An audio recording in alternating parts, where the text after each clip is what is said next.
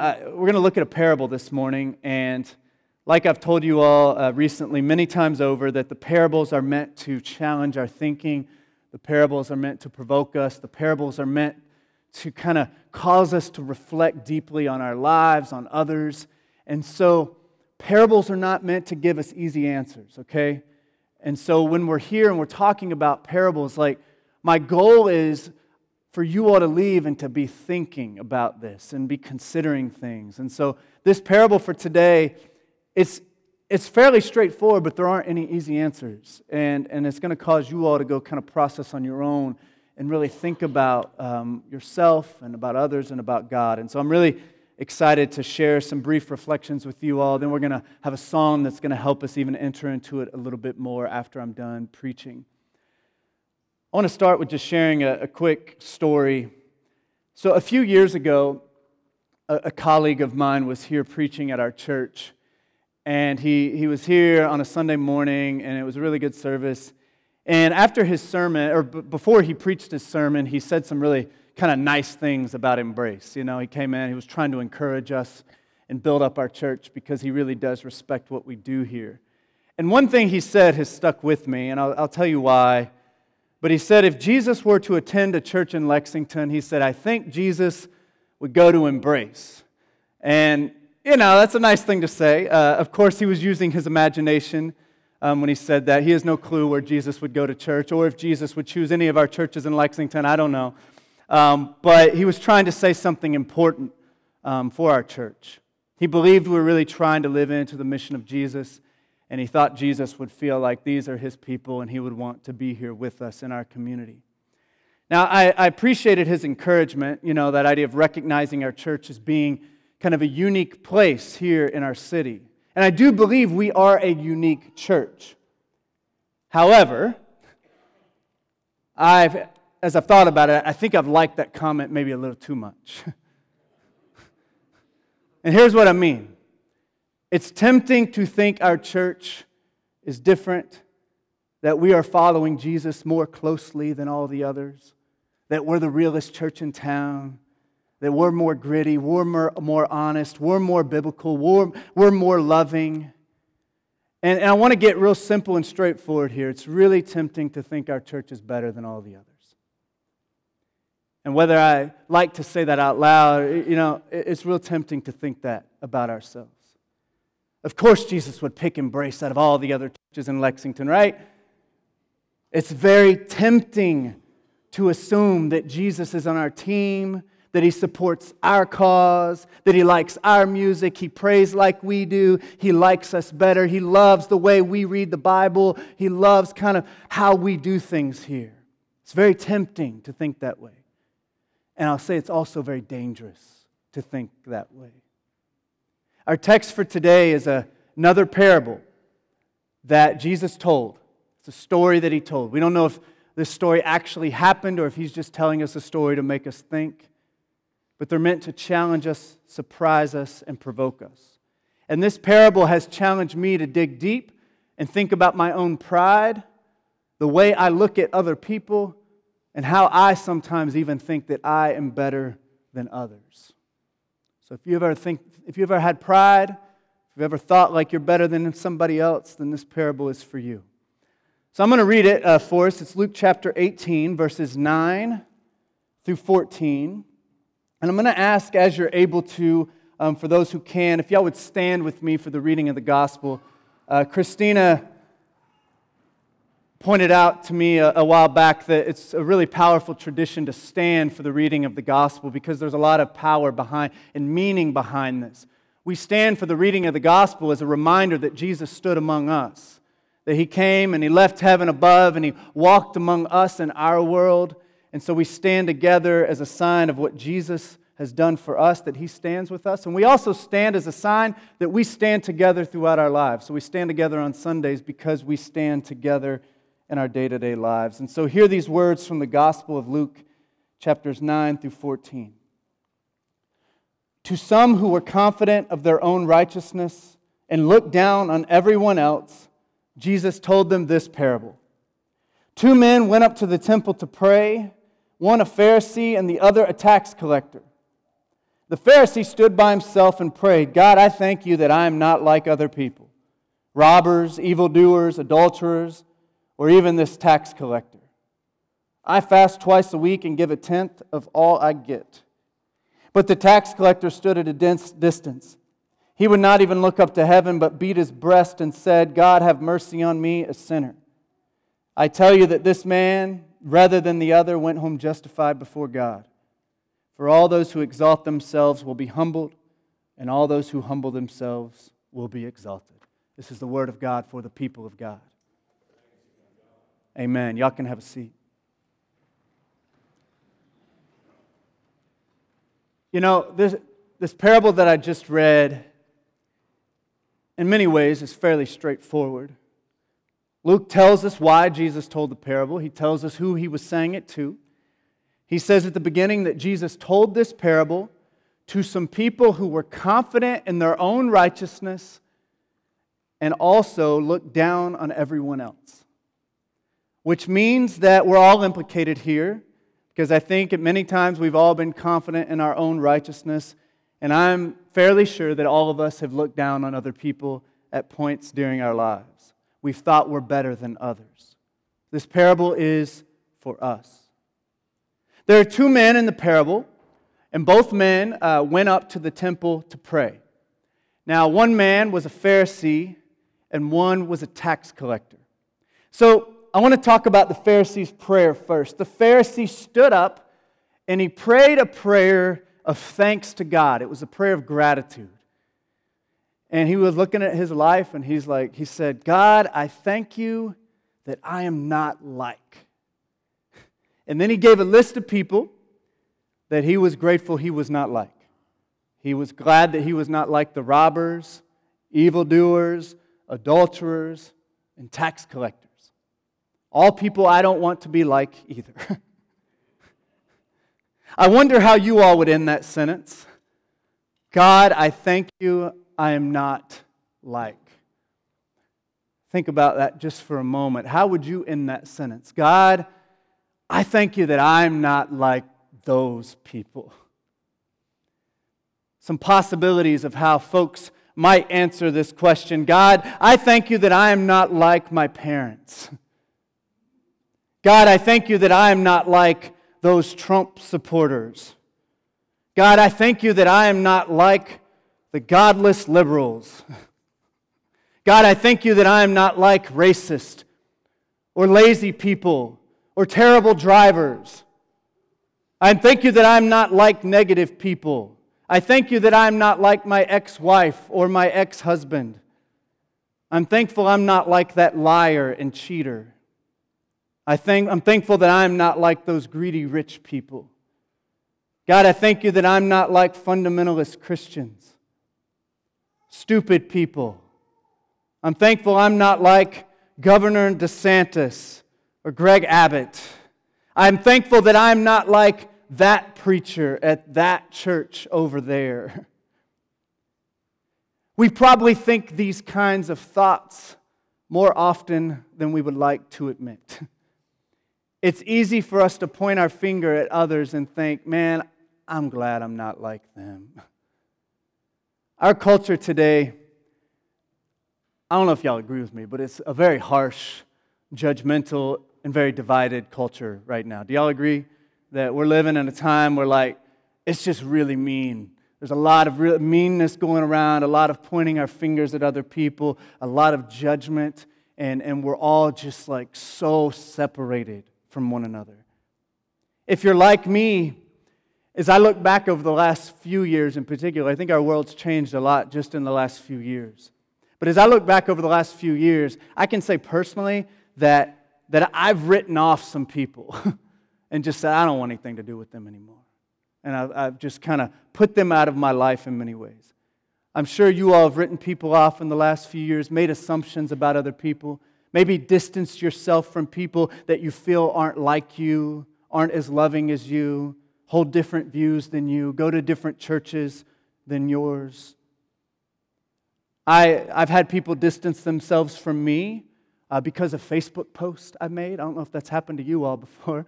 Um, I've also distanced myself from other people because of their Facebook post as well, because I didn't like the things they were saying. Um, they probably thought about me, they're like, man, I'm glad I'm not like him. He's gone off the deep end. Perhaps I've thought about them similar things. I'm grateful I'm not like them. They've, they've really gone down a weird path. I'll tell you, I'm just going to be honest with y'all. I'm feeling increasingly uncomfortable with this. with this kind of divisive, divisive, judgmental, arrogant way of living in the world. And I wonder, I wonder if Jesus is inviting us to something different. Maybe something more life giving, something more gracious, something more redemptive and transforming. You know, this parable uh, surprises like all parables. The Jewish audience that Jesus was talking to, you know, they would have likely made some assumptions as they heard Jesus telling this story. Quickly, quick assumptions they would have made that we don't necessarily make because we're not living in their time. But they would have made some quick assumptions. They probably would have assumed, as he said, there were two men, a Pharisee and a tax collector. They would have immediately assumed the Pharisee is going to be the good person in the story, and the tax collector is going to be the evil, corrupt, and sinful person in the story. Pharisees today uh, in Christian circles have a bad reputation. All right, Jesus did have some conflict with some Pharisees in the gospel and we have assumed that all Pharisees, therefore, were self righteous and legalistic and corrupt hypocrites. That's not true. I remember I sang a song as a kid. I was telling Jeremy Hankey this on Zoom this morning during our Bible study. It was called I Don't Want I Just Want to Be a Sheep. Have y'all heard this? It's like, I just want to be a sheep. Bye, bye, bye, bye. It's a terrible song. Um, but there's one line, it goes like, it goes like, I don't want to be a Pharisee, because they're not fair, you see. You know, so we don't want to be a Pharisee because they're not fair, you see. Uh, also, the Sadducees, I don't want to be a Sadducee because they're so sad, you see. It's really not, it's kind of lame, you know. Uh, it's terrible, I agree. Um, gross stereotypes of these, these groups. Um, and like, it's kind of funny, but, but the reality is actually, like, there's a deeper problem here because often as Christians, and, and there's been some really terrible examples of how a lot of Christians have even gone to be anti Jewish because sometimes of the ways we've taken Jesus' conflict with some of some religious leaders as meaning that, that Jesus condemned all the Jewish leadership. And that's just frankly not true. There were a lot of good Pharisees, and many of the Pharisees during that time would have been respected and revered uh, by the community there. Many of the Pharisees shunned worldly wealth they dedicated themselves to God and they sought to follow God's law as closely as they possibly could. That's not a bad thing, those are all good things. And many of the Pharisees were trying to help others figure out how to follow God in their day to day lives as well. The same exact stuff Jesus was trying to do. And that's one reason he butted heads with, with some of them, because they were both maybe having different ways about doing that in the world. So many of the Pharisees, they wanted Judaism to be renewed and revived. And, and the Jewish audience who was hearing Jesus tell this story, they would have looked favorably on the Pharisee in the story and wanted to identify with the Pharisee. Tax collectors, on the other hand, were not viewed favorably. Nowadays, we see how Jesus Jesus reached out to a lot of tax collectors, and so we have a favorable view of tax collectors today in many ways because we're like they were like the marginalized, oppressed people, and we love them like Jesus did, which is wonderful.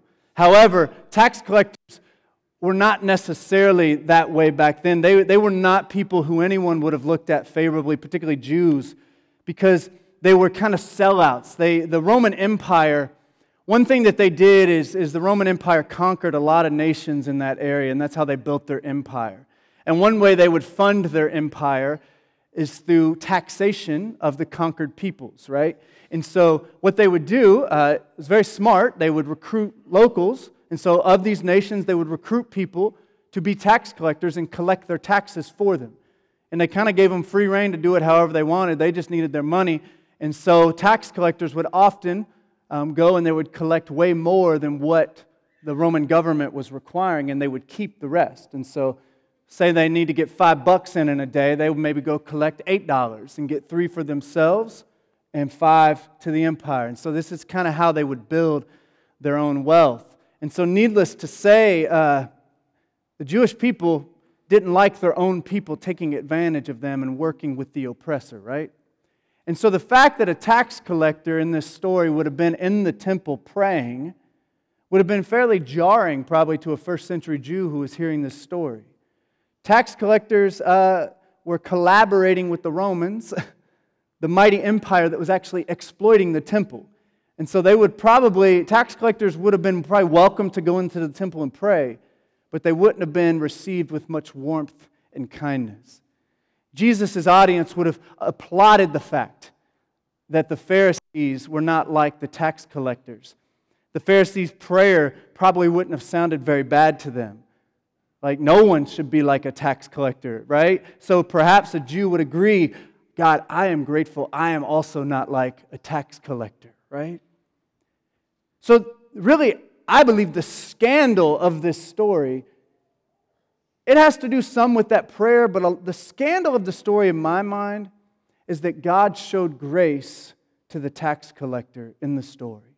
That the tax collector is the one that's lifted up and said, went home justified, not the Pharisee. You know, we don't even know if the tax collector changed his ways or not. All we know is the tax collector cried out for mercy and God responded to his cry. You know, we are all quite happy when we receive that kind of divine grace and forgiveness and acceptance and love. But it's another thing um, when we think about our enemies, the people we despise, the people we feel like are hurting us or others, receiving that same kind of divine grace. That's another story. I think this parable is really a genius parable for Jesus to tell because it forces us to seriously consider the way we view ourselves and the way we look at other people. If we come away from this parable with 100% clarity on who's right and who's wrong in this parable, like if we come away saying, I'm glad I'm not like the judgmental Pharisee in this story, then we've done the very thing the parable is telling us not to do. and perhaps that's the point to push us to avoid easy assumptions about other people, to look beyond the surface and try to see people the way God sees people. You know, a few weeks ago, Christina preached and she shared a definition of humility. I think the story, uh, in many ways, is about humility. And she said, humility is agreeing with God about who He says He is and who He says I am. And so it's agreeing with God about who God is and who God says He is and how God sees me. And she pointed out this week as we were talking that, that we can take it even a step further. That it is also agreeing with God about who He says other people are as well. And so humility is agreeing with God about who God says God is, about who God says I am, and about who God says other people are. It is agreeing with God about who He says your parents are, about who He says your political opponent is. It's agreeing with God about who He says that, you know, Christian that you just think is way off the deep end, who they are. It's agreeing with God about who God uh, about how God views other people. So being humble is seeing yourself the way God sees you and seeing others the way God sees them as well. You know, last week I said that, that Jesus was on a mission to get us to see the world differently, to see God differently, to see ourselves differently, to see others differently. And so instead of seeing ourselves as better than others, more enlightened than others, more right than others, perhaps we just need to see ourselves as broken human beings who need God's grace and love, just like the neighbor down the street who drives us crazy or your friend on social media who seems to push all your buttons without even trying. you are loved by God, and so are they. You know, one reason Jesus told parables, I think, is to bust open our boxes. You know, we've all created boxes whether we want to admit it or not. We've created boxes where we can put God, where God is like this. God is just like our little branch of Christianity that we've come up with here. Or we want to create boxes for others and say, you know, those people are like that because, you know, they, they support that person. Or these people are like that because they watch that television station. These people are like that because they hang with those folks or they look like that. We've also created boxes for ourselves and say, this is who I am. This is what the, all I will ever achieve in my life. This is, I, am not lovable or, or I am so great or whatever it may be. And I think Jesus has came to kind of bust those open. You know, often we think God supports our political views, that God, um, because mine are the right ones, right? we think that those people must be hateful and mean because they go to that church and they read those authors and they watch that television channel.